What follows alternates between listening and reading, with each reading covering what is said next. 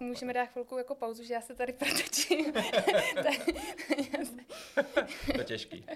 Je to dobrá místnost, ale jsou tu točitý židle. No já si sem příště vezmu jenom, bo já si možná přehodím rovnou, protože mě to fakt jako... Dcast podcast Deloitte Czech Republic. Díky, že jste si pustili Dcast. Já jsem Michal Malisa a dnes se mnou bude hosta spovídat kolegyně z finančního poradenství Petra Mudrochová. Tatiana Balkovicová má téměř 20 let zkušeností z finančního poradenství z oblasti fúzí a akvizic. Je to naše bývalá kolegyně. V minulosti mimo jiné pracovala v transakčních službách v Deloitu. V roce 2018 posílila private equity fond Genesis Capital, kde pracuje na pozici investiční ředitelky. Mezi její nedávné transakce patří například akvizice maďarské skupiny Eleven Entertainment Group. Volný čas tráví Táňa nejvíce se svým manželem a třemi dětmi. Ráda si zacvičí jogu. Náš podcast s Táňou jsme točili ještě před vypuknutím pandemie a následném zavedení karantény. Ona mezi tím dokonce povýšila na pozici senior direktor. Rozhodli jsme se proto s Táňou spojit na dálku ještě jednou a zjistit, jak vnímá biznis teď. Její aktuální odpovědi jsme připojili na konec Dcastu. Doufáme, že i přes stížené nahrávací podmínky a horší kvalitu záznamu to pro vás bude přínosné. Táňo, vítej u nás v Deloitu, vlastně zpátky. Ahoj Táňo. Ďakujem za pozvanie ja. Jak ses vlastne dostala do oblasti fúzí a akvizic? Náhodou, dalo by sa povedať. Našla som inzerát, kde KPMG kedysi dávno v roku 2001 hľadalo asistenta do finančného poradenstva, do corporate finance. A mne to prišlo veľmi zaujímavé, tak som sa prihlásila a k môjmu veľkému prekvapeniu ma nakoniec vybrali, takže som začala tam. A postupom času tým, že ten tým v KPMG bol maličký, robili sme všetko možné, nešpecializovali sme sa len na due diligence alebo len na corporate finance, tak som si vlastne prešla všetkým. No a potom počas čase prišla nabídka do Deloitu, aby som sa venovala čisto due diligence, takže, takže som prešla do Deloitu. No a nakoniec prišla nabídka najzaujímavejšia a to bolo do Genesis Capital a zistila som, že vlastne je oveľa zaujímavejšie nielen pri transakciách radiť a nejakým spôsobom pomáhať, ale priamo sa na nich podielať alebo ich realizovať. Máš nejaké vzory, ktoré ovlivnili smerování tvého profesního života a možná obecne tvého života? Nemám vyslovene vzory, ktoré by ako boli také tie veľké vzory, že ako to je môj vzor celý môj život. Ja som skôr tak ako človek vnímavý voči svojmu okoliu a ľuďom, ktorých mám okolo seba. Takže skôr sa nechávam inšpirovať fakt ľuďmi, s ktorými ako trávim nejakú dlhšiu dobu. Či už sú to kamaráti, rodina, kolegovia. Proste keď mi príde niečo zaujímavé, tak nad tým premýšľam a nechám sa inšpirovať. Je pravda, že v naší práci přijdeme do kontaktu se spoustou lidí a mimo jiný i s managementem těch cílových společností. Máš vzory i mezi managementem těch cílových spoločností? Tak určite sú manažmenty, ktoré sú veľmi inšpiratívne. Či už je to pozitívnom alebo v negatívnom zmysle slova. Já se ještě vrátím k těm fúzím a akvizicím. V čem je to teda jiné, než to, co si dělala třeba v Deloitu jako poradenství? Je to také oveľa komplexnejšie. Prináša to oveľa väčšiu zodpovednosť a má to oveľa dlhší časový rámec, pretože kým ako poradca človek vlastne pracuje na projekte, trvá mu to v prípade due diligence, dajme tomu 4-6 týždňov maximálne, potom odovzdá a beží na ďalší projekt. V tom private equity alebo v investovaní ako takom je to trošku taký ako multioborový projekt, že človek eh, vlastne začne tým, že sa díva na nejakú príležitosť, ktorú si musí premyslieť, či mu dáva zmysel. Pokračuje nejakou obhliadkou tej firmy a diskusiou s managementom, nejakou nezávaznou nabídkou a vlastne až potom sa rozbehne celý ten proces um, akvizície, due diligence, všelijakých analýz, či už industrii, alebo právnych, alebo finančných, daňových, um, vyjednávanie dokumentácie,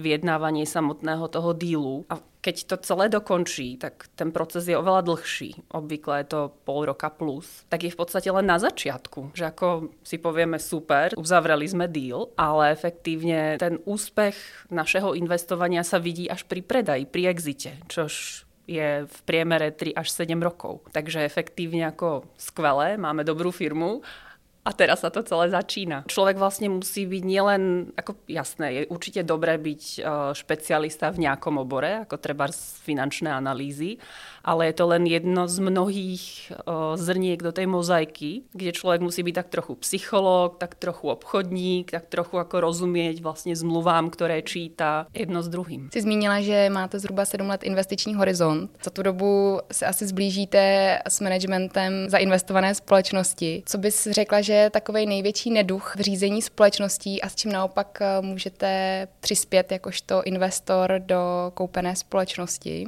Najväčší neduch uch. To je veľmi individuálne. Ako nemyslím si, že by bolo niečo, čo by sa dalo ako paušalizovať v zmysle, že má niečo každá firma. Väčšinou v tých našich portfóliových spoločnostiach si veľmi starostlivo vyberáme aj podľa manažerského týmu, vlastne do čoho budeme investovať. Takže niektoré neduhy už sú tak trochu odfiltrované z toho akvizičného procesu alebo z akvizičnej časti. Veľakrát, ako keď sa dívame na firmy v tom našom rozmerovom rámci, tak um, narážame na to, že sú to väčšinou firmy vlastnené nejakou súkromnou osobou alebo rodinou. Takže veľakrát tam ten management ani nie je, alebo tam je, ale je taký ako čiastočný, že vlastne vždy ten pán vlastník alebo pani vlastníčka má to hlavné slovo. Kdežto my potrebujeme niekoho, kto je fakticky samostatný, proaktívny a tak trochu má podnikateľského ducha, že si vlastne ide za tým svojim cieľom nie cez mŕtvoly, ale ide. To veľakrát ako nenachádzame. Ale potom v tých našich manažmentoch už to väčšinou býva. Niekedy možno sú až, až príliš aktívni, ale to nám zase až tak úplne nevadí.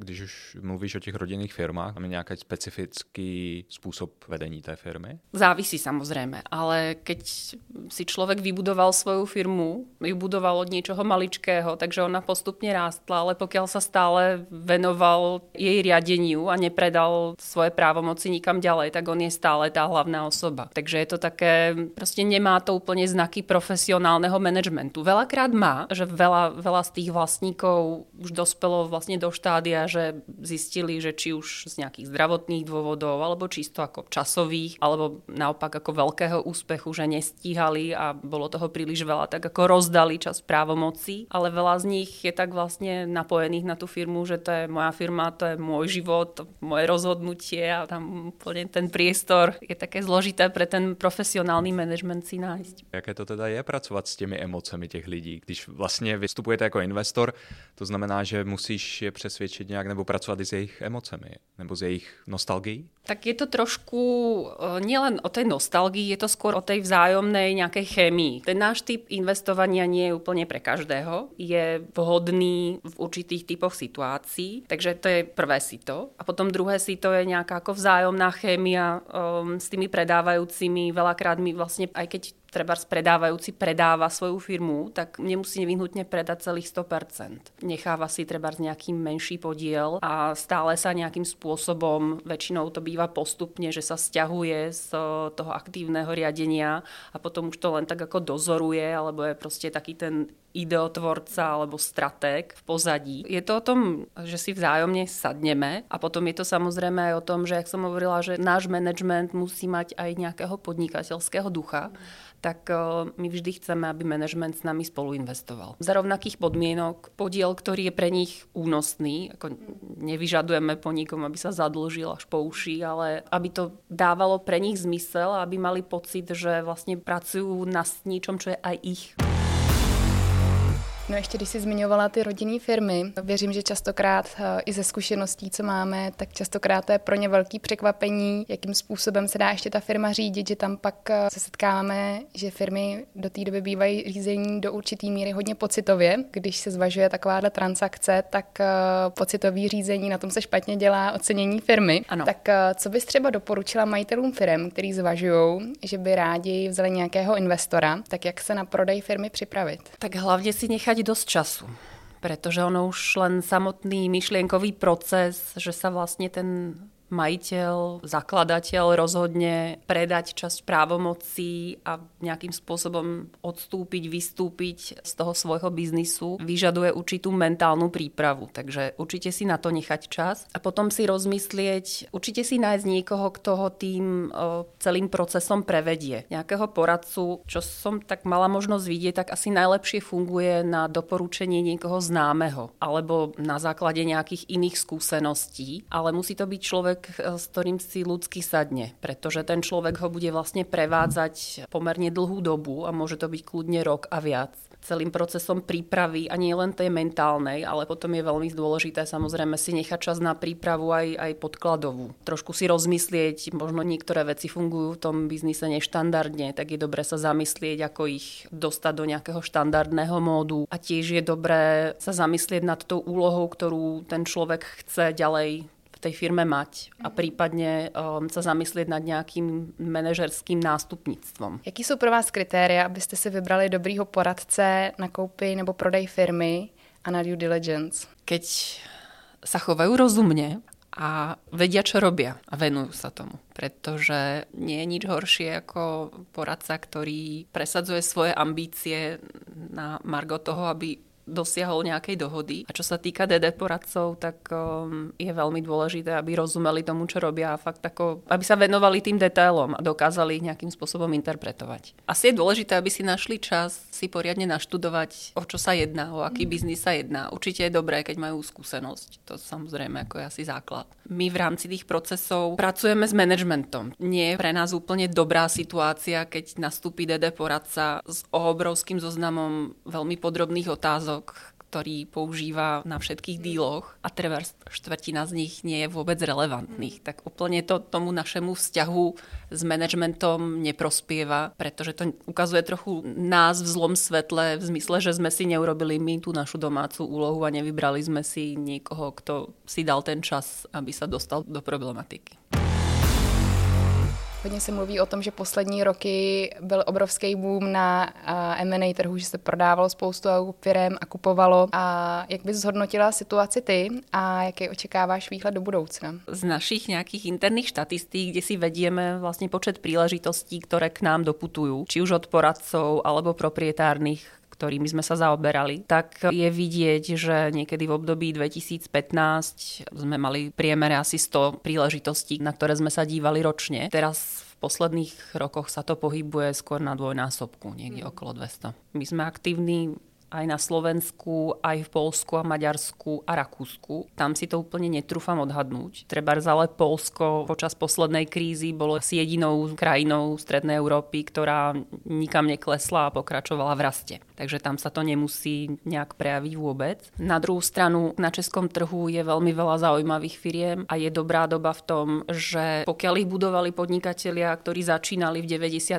rokoch, tak sa teraz úplne prirodzene dostali do veku, keď riešia, čo, čo ďalej. To asi úplne neodznie z roku na rok. Když mluvíš o těch různých trzích, liší se v eh, tom oboru prodejů, fúzí, akvizic? Každý ten trh je úplne iný. Nemôžem komentovať Rakúsko, že v Rakúsku nemám konkrétnu skúsenosť Maďarsko samozrejme je špecifické trošku makroekonomickou situáciou a politickou, takže nevzbudzuje úplne dôveru a aj my sme boli pomerne ostražití, keď sme sa dívali na našu poslednú maďarskú akvizíciu, ale príležitostí tam je rovnako. Polsko to je zase obrovský trh, kde my sme na nejakom úzkom segmente trhu, ale ako nepríde mi, že by, že by boli medzi tými trhami nejaké zásadné rozdiely. Jedine možno Slovensko, tých príležitostí na Slovensku je pomenej. Jste zmínila, že máte zhruba 200 firm ve vašem portfóliu, o ktorých uvažujete. Skôr príležitostí, na ktoré sa dívame, hmm. ale ten veľký obrázok, z toho my samozrejme ako veľa odfiltrujeme hneď na začiatku a len do časti z nich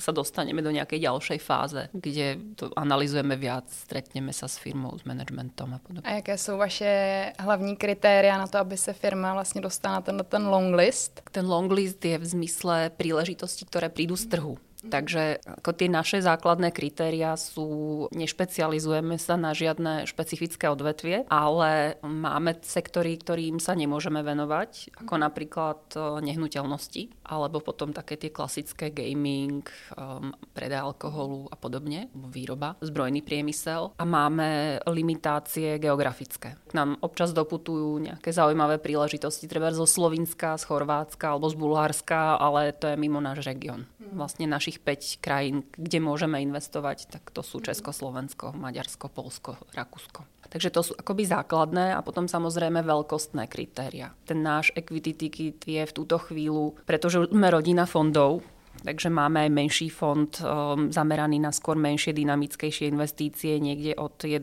do 12 miliónov eur samostatne. Potom viac v prípade, že by sme šli do nejakej koinvestície. Takže niekde v týchto parametroch sa um, vôbec tie príležitosti musia pohybovať, aby sme sa dokázali na ne vůbec pozrieť. A jaký kritéria pro tebe osobně jsou nejatraktivnější pro to, aby si se zabývala tou investiční příležitostí? Co máš nejraději? Co se týká odvětví, anebo i velikosti firmy, vím, že jsi zmiňovala kritéria, které máte v rámci fondu, ale tak přece jenom ta škála směrem nahoru je asi neomezená, nebo... Ja to úplne nemám, že by to boli kritéria alebo nejaký konkrétny segment. Samozrejme, radšej mám segmenty, ktoré si dokážem predstaviť Trochu zle sa mi pracuje s niektorými určite high-tech, úžasnými IT vecami, ale kde si úplne nedokážem predstaviť tú substance. Ale potom je to skôr taká kombinácia, že si človek prečíta podklady, ide sa tam pozrieť, management urobí dobrý dojem, trochu sa zaoberá tým trhom, vlastne konkurenčnými výhodami, kam to celé smeruje a to celé dáva taký pozitívny obrázok mm-hmm. tak vlastne na základe toho skôr, ako že by som mala nejaké konkrétne kritérium, že by sa mi páčili veľké alebo malé firmy, to úplne nie. Ani odvetví teda, že by sa ti páčili víc trampolínky. Tie trampolíny boli fajn, že, že si to človek dokázal veľmi tak živo predstaviť a vyskúšať. Tá maďarská spoločnosť? Nebo... Áno, to je tá maďarská. To, to, to, to je Eleven Entertainment Group. Jo, jo. To je vlastne trampolínový park, ktorý má asi 2500 až 3000 štvorcových metrov. Takže tie trampolíny sú, počet úplne neviem, ale oni sú tak ako rôzne naskladané. To nie je len skákanie. Mm. Tam je jedna zóna, ktorá je vlastne na basketbal, ďalšia zóna, ktorá je na vybíjanú. Potom sú tam také, že volá sa to ninja course, um, že človek ako sa musí pohybovať a preskakovať medzi mhm. takými ako rôznymi tyčami z peny alebo z gumy. A pod ním sú trampolíny, takže keď spadne, tak vlastne skáče. Potom sú tam profesionálne trampolíny, kde ako je treba fakt veľa priestoru nad hlavou, pretože to už sú také tie, ktoré ako fakt dokážu človeka vymrštiť a skáče si tak rôzne proti stenám a robí rôzne ako salta, premety a tak. I na trampolinách se dá dobře vydělat. To zatiaľ uvidíme. Ne každá transakce se dotáhne až do takového úspěšného konce, jako to bylo v případě tady maďarské akvizice. A jak se vypořádáváš s tím, když vlastně spoustu času věnuješ uh, přípravě, že nějakou firmu pořídíte a pak uh, Ať už to je, že nějaký bidr dá vyšší nabídku, nebo tam můžou být nějaký jiný komplikace, a nebo deal breakery a transakce nedopadne. Jak si pořádáváš s tím stráveným časem, co si z toho bereš za ponaučení do dalších projektů? Zamrzí to. Väčšinou to fakt je jako dlhý proces, takže jako rádovo mesiace, um, čo človek stráví a aj väčšinou si vytvorí nejaký ako už pozitívny vzťah s tým managementom a, a potom ho to fakt mrzí. Keď sa nad tým nejak ako dokážem povznieť, čo mi väčšinou chvíľku trvá, potom ako to padne, tak sa snažím na to dívať skôr tak triezvo v zmysle, že čo ťa nezabije, to ťa posilní. Takže ako pokiaľ sa to nepodarilo, tak to väčšinou malo nejaké objektívne dôvody. Možno to tak bolo dobré a človek sa proste musí zamyslieť, čo bola tá lekcia, ktorú si z toho malo odniesť.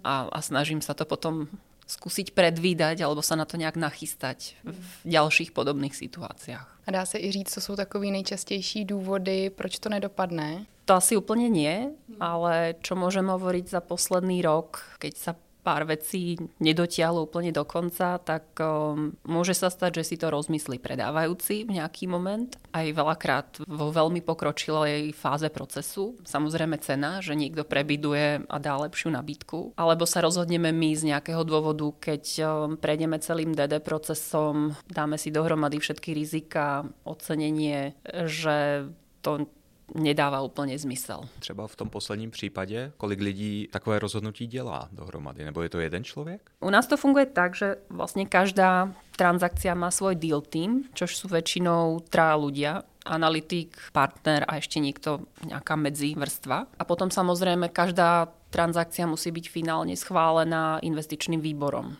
čo je 6 ľudí. 4 interní, 2 externí, veľmi seniorní. Väčšinou je to konsenzus jak toho deal týmu, tak investičného výboru. Ty jsi tam dva roky necelé. To znamená, že možná ještě nemáš tu zkušenost podle toho cyklu vašeho, ale jak se člověk vyrovnává třeba s investicí, která potom vlastně není zisková? Zle, ale snaha je samozrejme skúsiť urobiť maximum preto, aby sa tu neziskovú alebo problematickú investíciu podarilo vrátiť. A nevždy sa to podarí. Já teda jsem dost naivní a nepracuju v té oblasti, ale znamená to, že si tě třeba šéf jako zavolá na kobereček a serve tě, že prostě jste prodělali 2 miliony eur nebo tak? Ono to väčšinou nie je úplne takto jednoduché. Nebýva to zistenie zo dňa na deň, že a je to prúšvih. Väčšinou sa to začne ukazovať už, už postupne a človek má možnosť to nejakým spôsobom sa snažiť ovplyvniť. Možno ešte jedna dôležitá vec, ktorú som nepovedala, tak my ako fond sa aktívne nepodielame na tých investíciách. Nie sme v manažmente tých firiem a skôr ju dozorujeme, respektíve pomáhame v oblastiach, kde máme know-how, typu financovanie, nejaké ďalšie akvizície, vyhľadávanie manažmentu pokiaľ treba doplniť alebo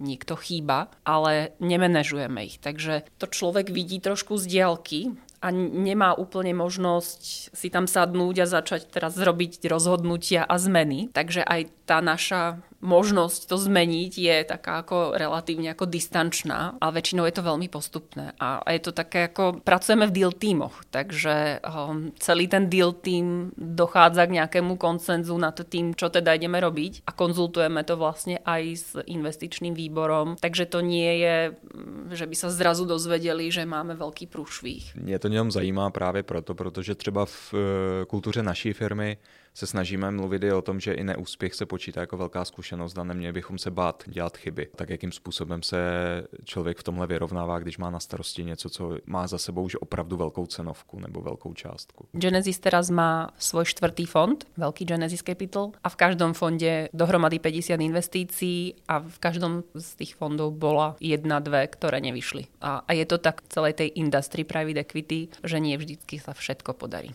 aj keď snaha je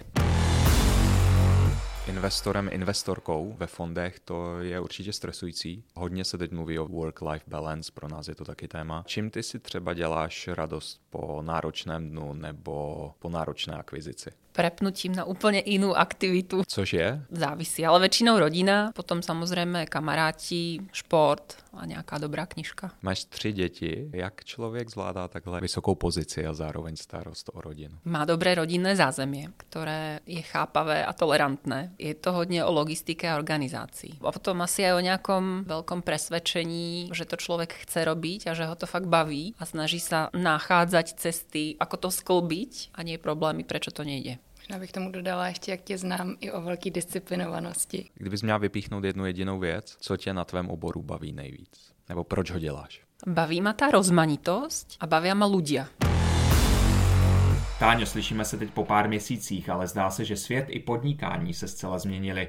Poslední měsíc je pro spoustu firm noční můrou. Jak vypadá investiční trh za času pandemie? Co se nejvíc změnilo? Investičný trh za čas, časov pandémie sa spomalil v niektorých momentoch na chvíľku až zastavil. Z toho, čo zatiaľ vnímame, tak um, tie transakcie, ktoré boli rozbehnuté, boli rozbehnuté v nejakej už pokročilejšej fáze, pokračujú, ale obidva strany, obidva účastníci toho procesu sú um, takí obozretnejší premýšľajú nad tým, aký vplyv koronavírus, respektíve pandémia a následné spomalenie, ktoré už začína byť hmatateľné, ako sa na tej transakcii prejavia a či to bude mať alebo či by to malo mať nejaký vplyv na parametre tej transakcie. Samozrejme hlavne cenové podmienky, prípadne nejaké, pokiaľ nie vyslovene zníženie ceny, tak nejaké rozdelenie tej ceny v čase a naviazanie na ekonomickú situáciu alebo finančnú výkonnosť firmy v tomto roku alebo v nasledujúcom roku. Takže síce tie transakcie pokračujú, ale spomalilo sa to a nové transakcie sa úplne neobjavujú. Respektíve objavujú sa, ale je to oveľa menej, ako to bolo predtým a všetci sú takí obozretnejší a asi to tak zostane aj po zvyšok roku, pretože je jasné už teraz, že tento rok bude mimoriadný a samozrejme predávajúci sa budú snažiť tie firmy predávať na tých výsledkoch, ktoré firmy mali pred krízou a kupujúci sa zase budú chcieť uistiť, že sa k tým výsledkom tie firmy budú môcť vrátiť, že to nie je niečo, čo sa už nevráti nikdy alebo až v nejakom veľmi dlhom časovom horizonte. Budú zložitejšie a, a dlhšie asi hľadať tú spoločnú reč.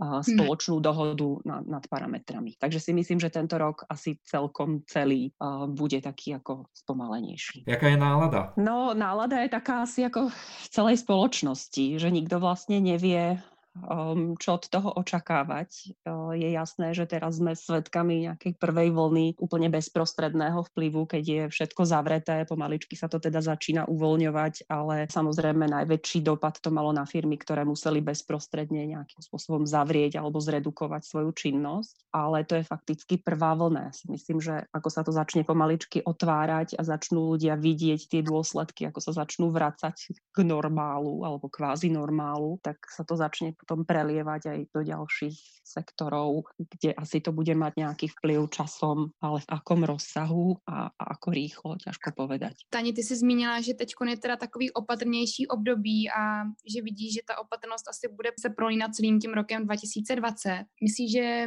nastane i nějaký čas, kdy vlastně ty firmy uvítají vstup investora, že podrží v těchto těžkých časech a že přijde s nějakým kapitálem a pro vás by, jako pro private equity firmy, by to byla taky výhodná investice tyhle firmy vlastně vytáhnout z problému, který COVID přinesl. Očekáváte, že až skončí ten rok 2020, tak přibydou tyhle typy investic, nebo díváte se po takovýchto investicích? Tak my sme samozrejme otvorení všetkým možnostiam a v podstate na každú príležitosť alebo na každý projekt sa dívame individuálne. Takže aj teraz sa nebránime tomu, že sa pozrieme na čokoľvek nám príde, pokiaľ nám to prípada zmysluplné. Samozrejme sme opatrní, ale dokážeme, myslím si, rozlíšiť alebo dokážeme sa na situáciu pozrieť, či to je niečo, čo je ovplyvnené krátkodobo, alebo je to niečo, čo sa prejaví v dlhodobejšom horizonte horizonte a dokážeme s tým pracovať. Takže si myslím, že nie je úplne nevyhnutné, aby ten trh úplne skončil alebo sa na nejakú dobu zavrel.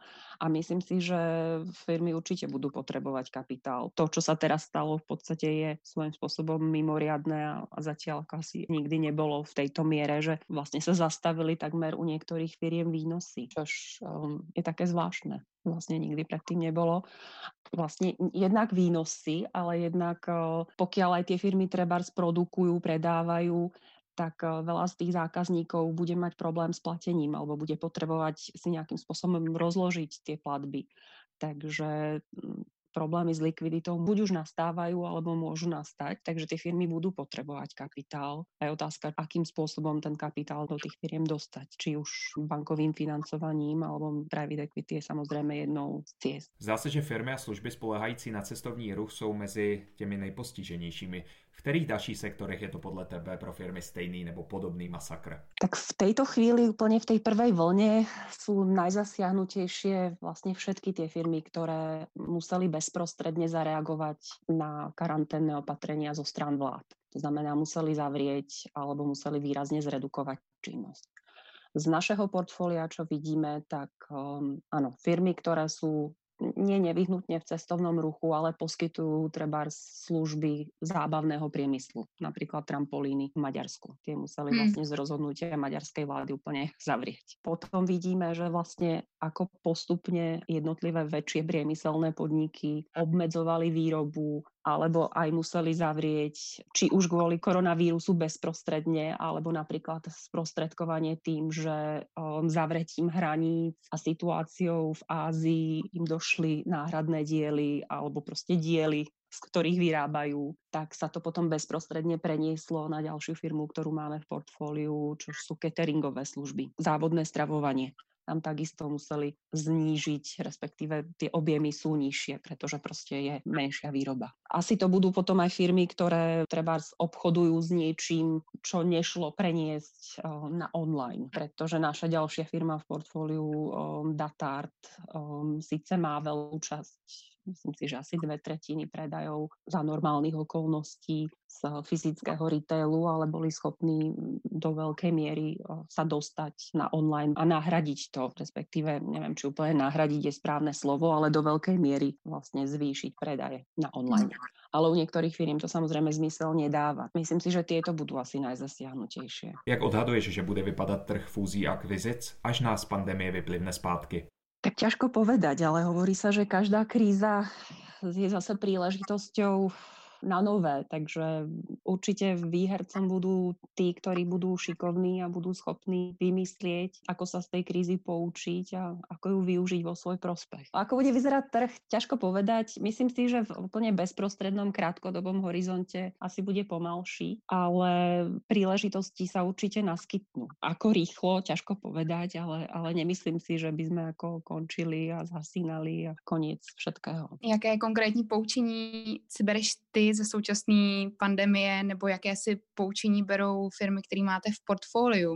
Čím budou startovat do toho nového normálu? To je dobrá otázka, ale neviem, či úplne na správnu adresu. Myslím si, že musím zaklepať na drevo, na svoju hlavu že vlastne všetky tie naše firmy sa prejavili veľmi schopne. Um, ukázalo sa, že fakt máme veľmi schopné managementy, Takže každý proste zareagoval pružne na danú situáciu. Aké poučenie? Veľmi ťažko generalizovať, ale myslím si, že každý sa pokúsil vyriešiť situáciu, v ktorej sa zrovna nachádzal. Či už to bolo väčším prepnutím na online, alebo to bolo využitím vlastne toho času na nejaké interné prípravy projektov, ktoré budú schopní využiť po kríze. Určite to byl čas na spoustu nových nápadů a na to, jak se naučit lépe pracovat s technologiemi. Je možné, že se i ty technologie víc promítnou do uzavírání dílů, že se třeba site visit eh, bude dělat eh, online nebo nějaký další takovýhle technologický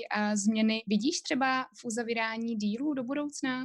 Ja si myslím, že táto kríza alebo proste karanténne opatrenia ako také, ktoré ľudí donútili vlastne byť zavretých, pracovať z domova. Priniesli uvedomenie si, že veľa vecí netreba riešiť fyzickou návštevou alebo fyzickou schôdzkou, ale že sa dajú riešiť na diálku, či už cez telefón alebo nejakú videokonferenciu. Ale že by úplne nahradili veškerú fyzickú komunikáciu alebo stretávanie, to si nemyslím pretože predsa len aj to, čo som asi hovorila predtým, tá chémia a, a nejaké vzájomné porozumenie uh, medzi stranami je dôležité. Pre nás je veľmi dôležité vlastne si porozumieť s managementom a sadnúť si s nimi aj fyzicky, chemicky. A to cez tie digitálne prostriedky komunikácie ide len do určitej miery. No a poslední otázka, jak si strávila karanténu ty, nebo jak si užíváš voľné dny? No, oni to nie sú úplne voľné dni, že normálne sa snažíme pracovať e, z domova, takže je to proste inakšie a ešte je to, to zaujímavejšie, že vlastne deti tým, že nie sú v škole, tak um, sa učia doma a stali sa z nás trošku takí ako učitelia, pracujúci, kuchári, zábavní, družinári a krúžkári v jednom. Takže je to také trochu ako zložité, ale tak je to zase iné v niečom. Človeka to obohatí zase inak. Necítim sa úplne dobre ako, ako učiteľ a, a zábavný družinár. Myslím si, že na to nemám úplne to správne nadanie. A musím povedať, že ako veľký obdiv voči ľuďom, ktorí sa tým živia a venujú sa tomu. Únik do kancelárie je takým oddychom v tejto situácii. Poslouchali ste Dcast s Táňou Balkovicovou z Genesis Capital. Další podcasty naleznete na deloitte.cz lomeno Dcast.